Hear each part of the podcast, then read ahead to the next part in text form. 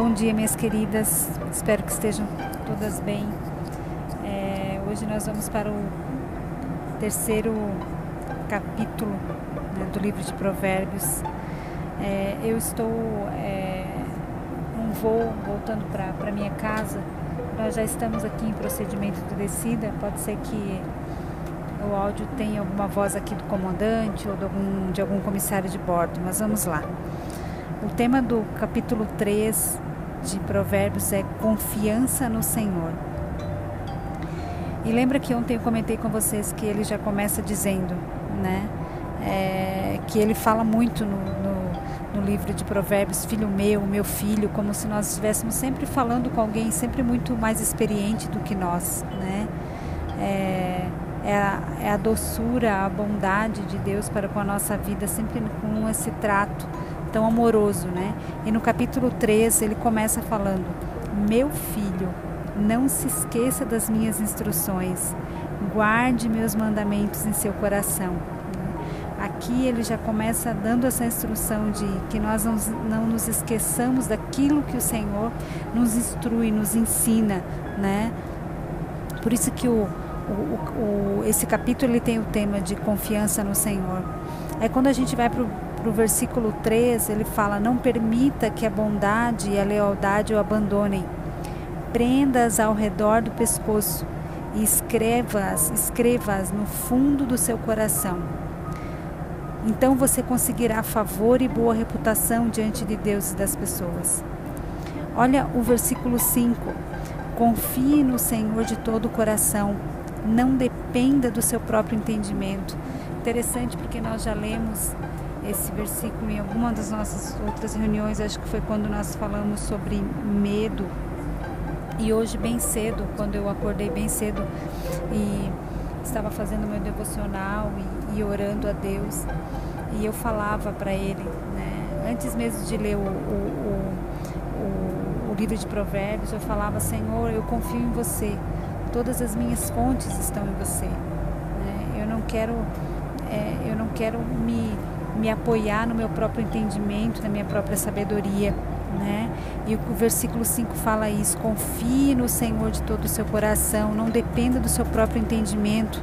E quando ele vai para o versículo seis em diante, ele fala: busque a vontade dele em tudo que fizer, e ele lhe mostrará o caminho que deve seguir.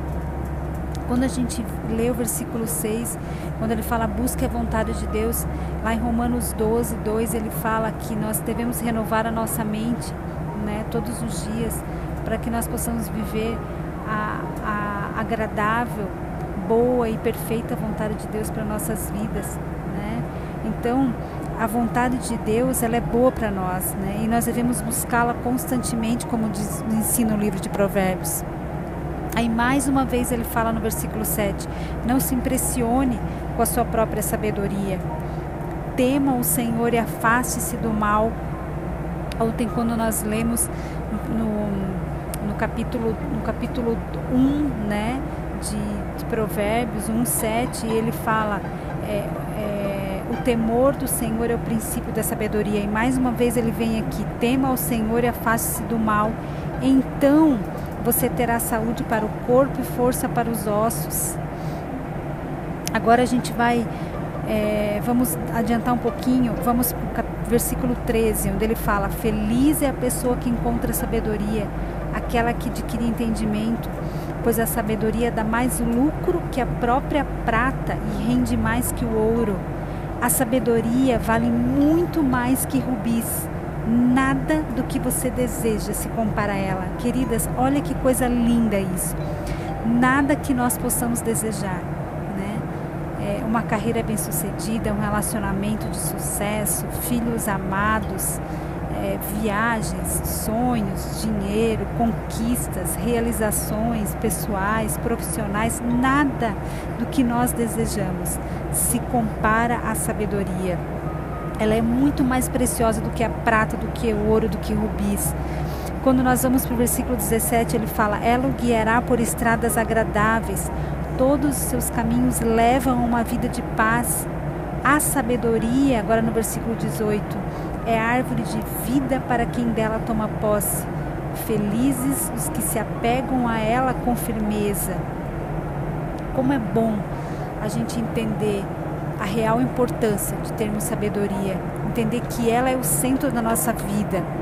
Versículo vinte e um, ele fala: meu filho, mais uma vez aqui nos chamando de filho, não perca de vista o bom senso e o discernimento, apegue-se a eles, pois darão vigor à sua alma e serão como joias em seu pescoço. Que coisa linda isso! O versículo vinte e três fala: eles o manterão seguro em seu caminho e seus pés não vão tropeçar.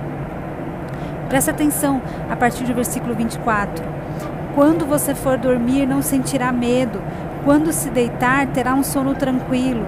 Não precisará temer o desastre repentino, nem a destruição que vem sobre os perversos, pois o Senhor será a sua segurança e não permitirá que o seu pé fique preso numa armadilha. Olha que coisa linda isso, gurias.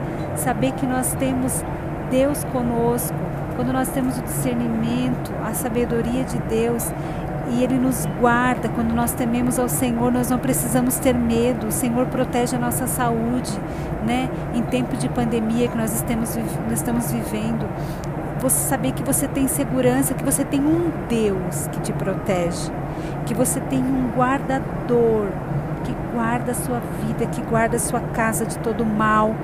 Quando nós vamos para o versículo vinte e sete, ele já muda um pouquinho, ele fala que não é para a gente deixar de fazer o bem a ninguém. Se você tem oportunidade de fazer o bem, faça o bem hoje, não espere para amanhã. Aí o versículo vinte e nove, ele fala para você não planejar o mal contra o seu próximo. Aí no trinta ele fala, ele fala, não procure motivos para brigas, seja sensato, seja sábio, né? Se afaste dos violentos, não esteja próximo de pessoas assim. E no versículo trinta e cinco ele encerra dizendo: os sábios recebem honra como herança, mas os tolos são envergonhados em público. Olha como é importante nós termos sabedoria, como é importante sermos sábias, né?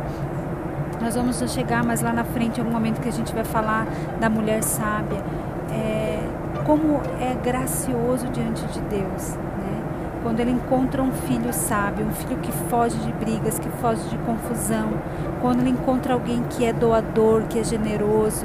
Quando Ele encontra alguém que teme a Ele, porque isso faz com que a, a, a proteção dele esteja sobre nós, guardando-nos de toda armadilha, de todo o mal desse mundo, né?